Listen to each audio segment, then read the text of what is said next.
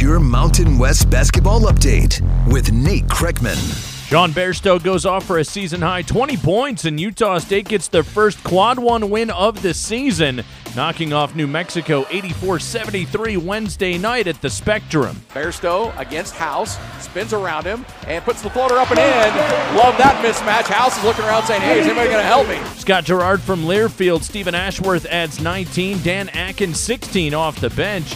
Aggies now 11 and 1 in Logan this season, 18 and 5 overall. Tuesday, a pair of good results for Leon Rice's Boise State squad. Let's start with the Broncos, eking out a tough road win at Air Force. Kuzmanovic takes a step back three, top of the key. Pavle with a huge shot.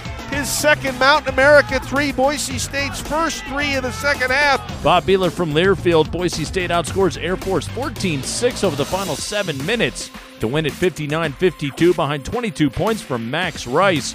That puts the Broncos at 8 and 2 in conference. Meanwhile, in Reno, Nevada pulls away late to get a big home win over 22nd ranked San Diego State. Williams up top, Kenan, shot clock at five. Lob it in for Baker. He gathers and dunks. What a great pass! John Ramey and Len Stevens from Learfield, 75 66, the final there. The big man Will Baker, 19 points, 9 rebounds. Jarod Lucas with 26. The loss drops the Aztecs to 8 and 2 in conference in a tie atop the Mountain West with Boise State.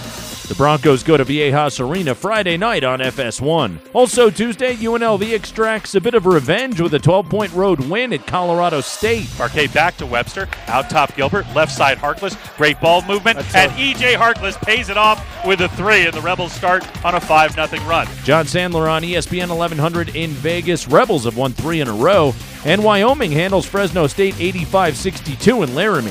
And that's your Mountain West basketball update. I'm Nate Kreckman.